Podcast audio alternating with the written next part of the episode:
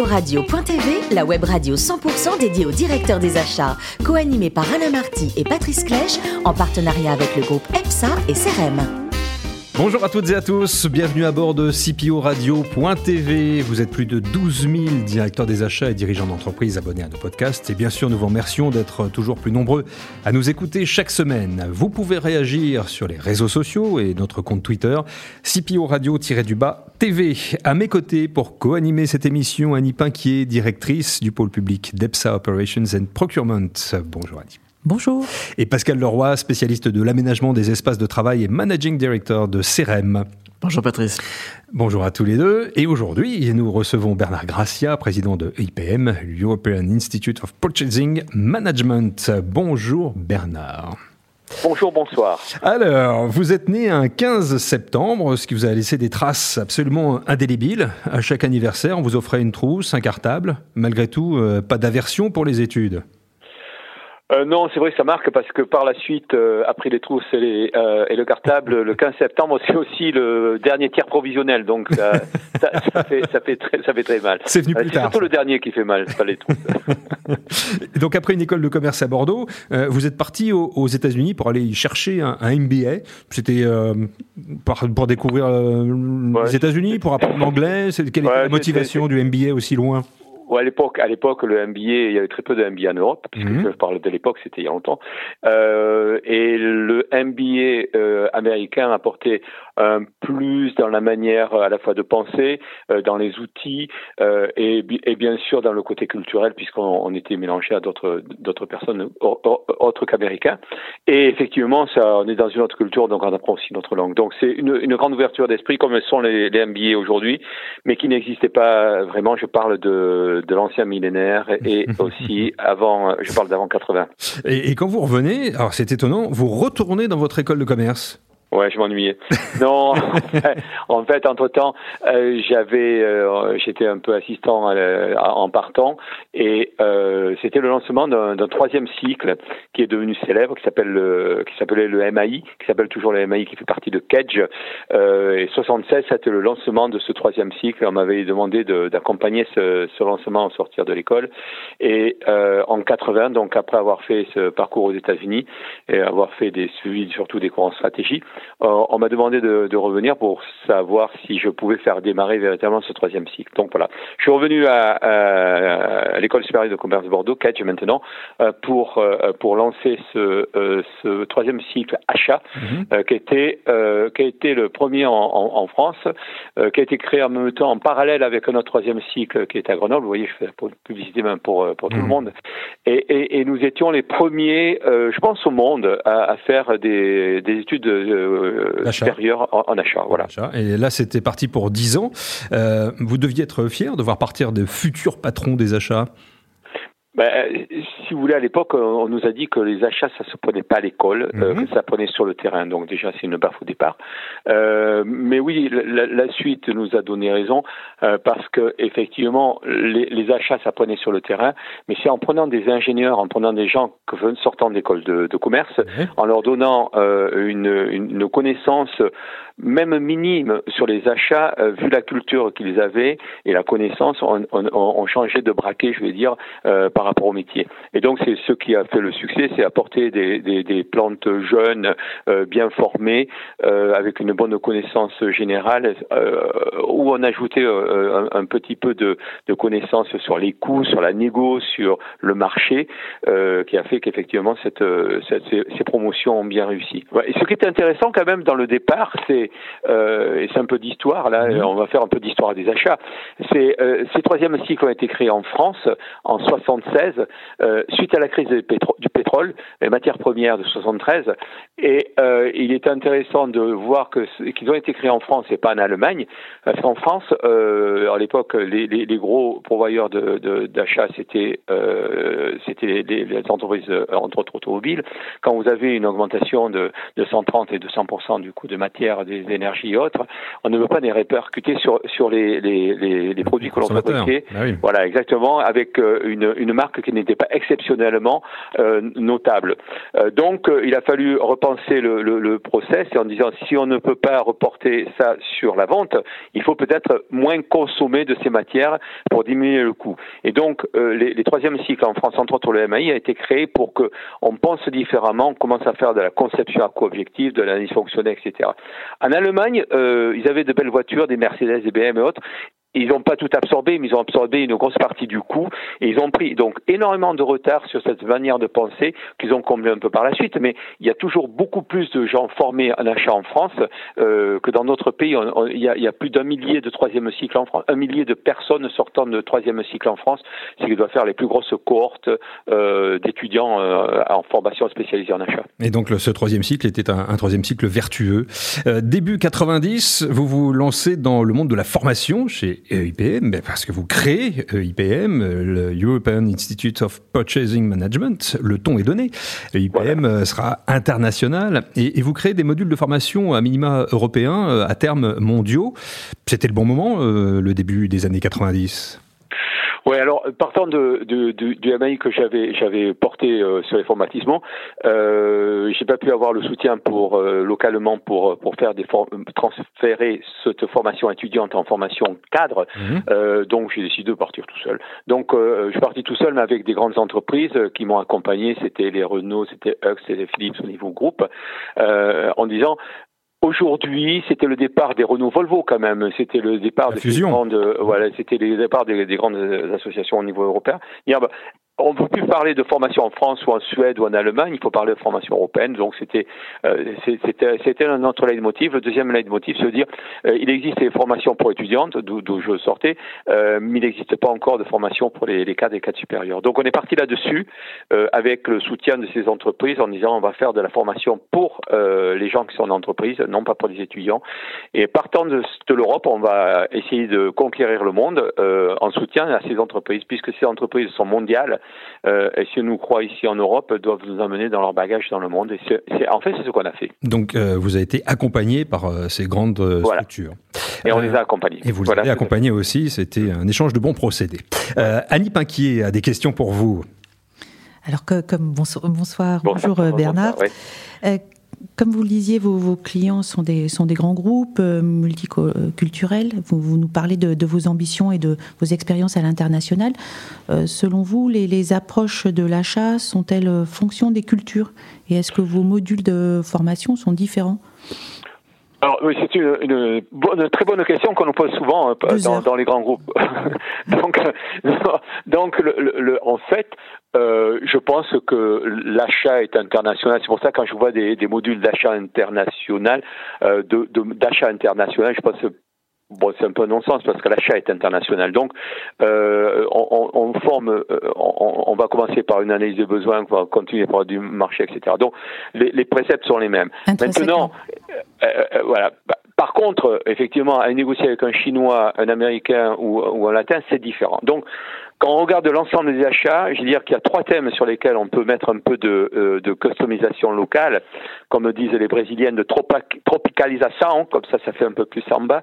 euh, c'est euh, la négociation, où effectivement, culturellement, il y a des différences.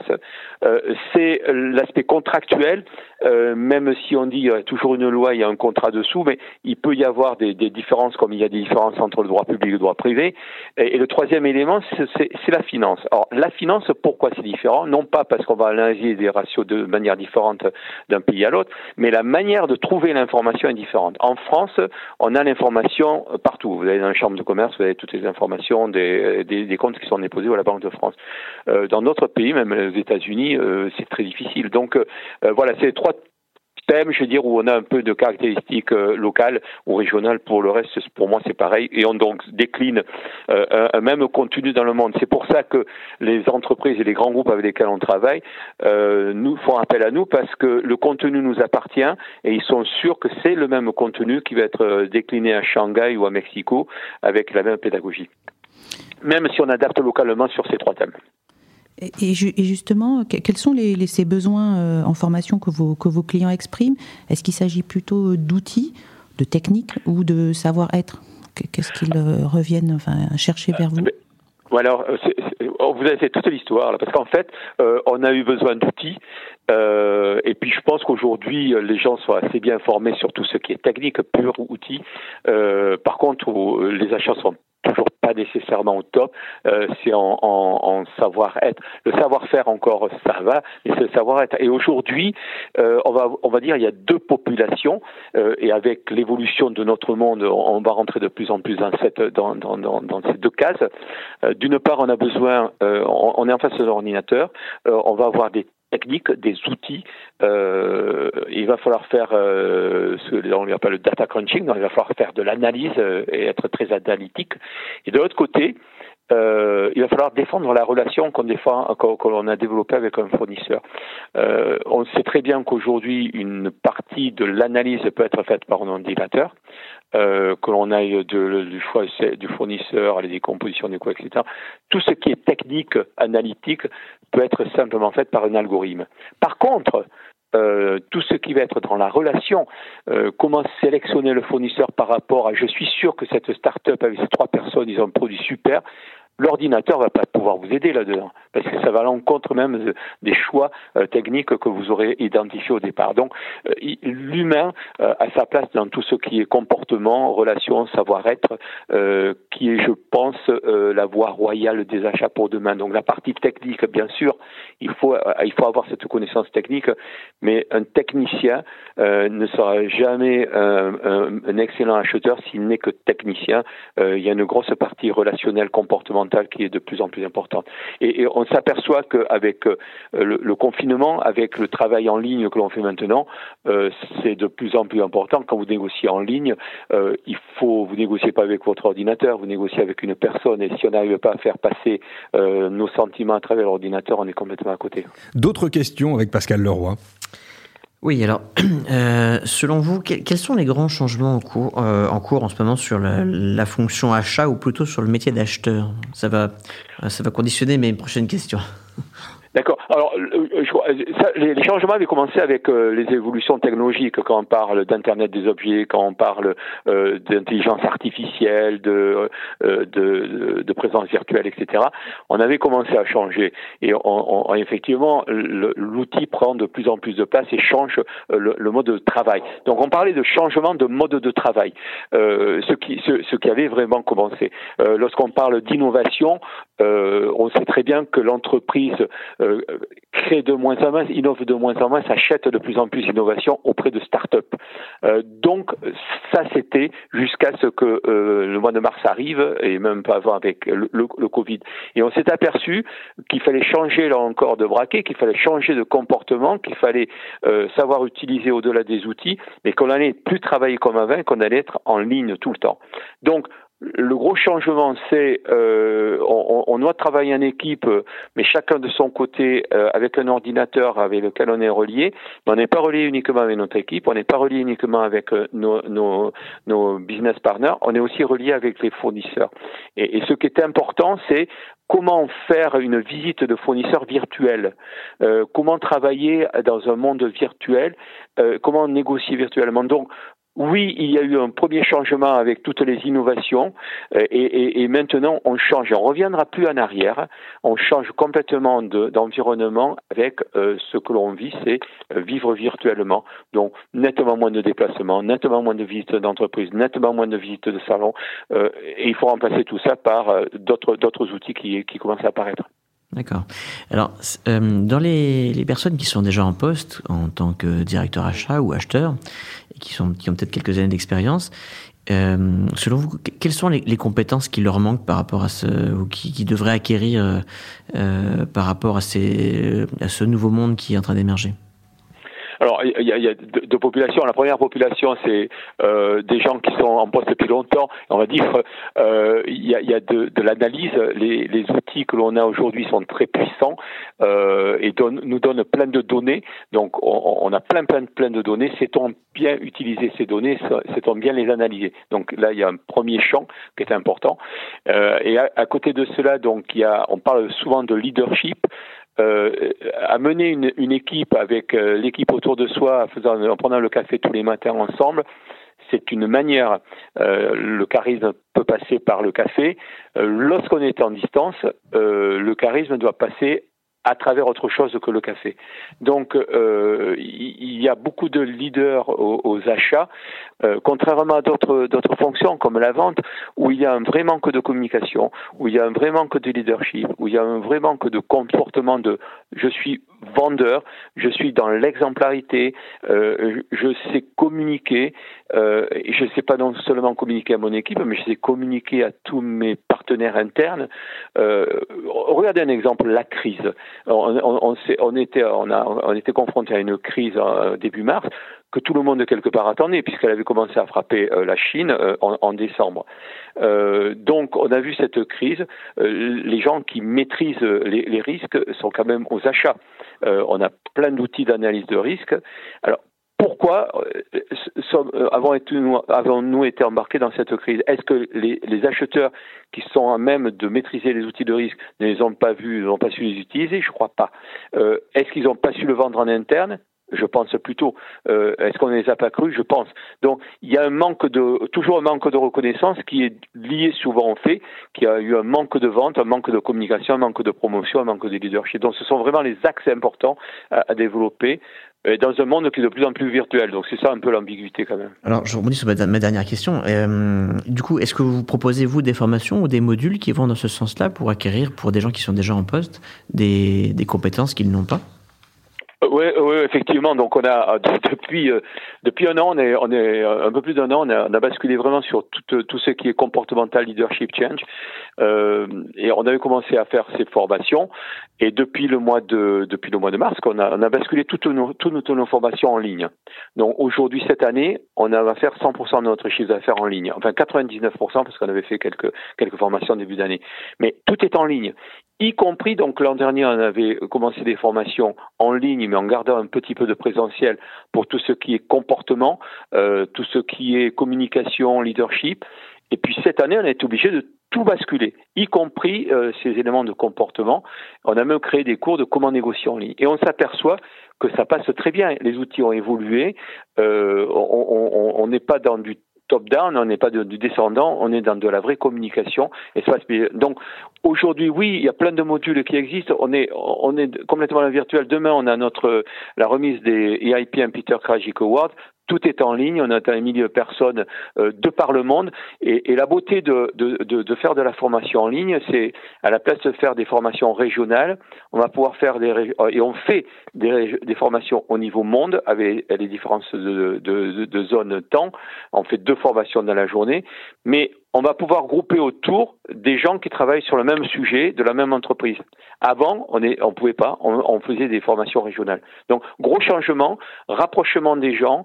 Euh, contrairement à ce que l'on aurait pu penser, il n'y a pas de distanciation. Au contraire, il y a un rapprochement et une, euh, une proximité nouvelle qui est, qui est née avec le, avec Internet, avec les, euh, tout ce qui est formation en ligne. Justement, Bernard, je vois vos implantations dans le monde entier Chine, Inde, Arabie Saoudite, Côte d'Ivoire Amérique du Nord, Canada, Brésil, Mexique, Argentine. Je crois que prochainement, si ce n'est déjà fait, il y avait l'Indonésie sur vos tablettes.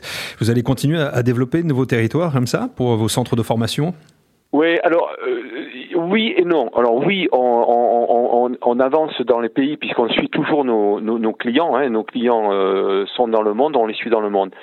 Par contre, au niveau de la formation, on a une tendance à recentraliser un petit peu à partir de. On est dans la banlieue de Genève, en France, en Haute-Savoie, à Archamps, euh, sur le campus, où on, développe tous nos e-modules, où on développe toutes les classes virtuelles, où on a un studio et on développe tous nos webinaires.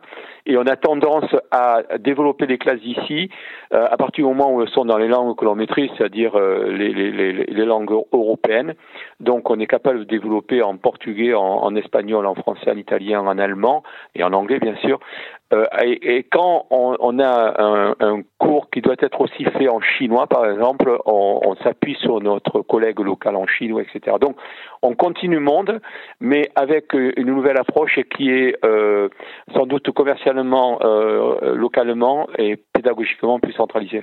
En tout cas, bravo Bernard Gracia et, bonne continuation et longue vie à l'EIPM. Merci. Merci beaucoup. Merci également Annie. Merci Pascal. Fin de ce numéro de CPO Radio.tv. Vous retrouvez toutes notre actualité sur nos comptes Twitter et LinkedIn. Et on se donne rendez-vous mercredi prochain à 14h précise pour une nouvelle émission. L'invité de la semaine de CPO Radio.tv, une production B2B Radio.tv en partenariat avec le groupe EPSA et CRM.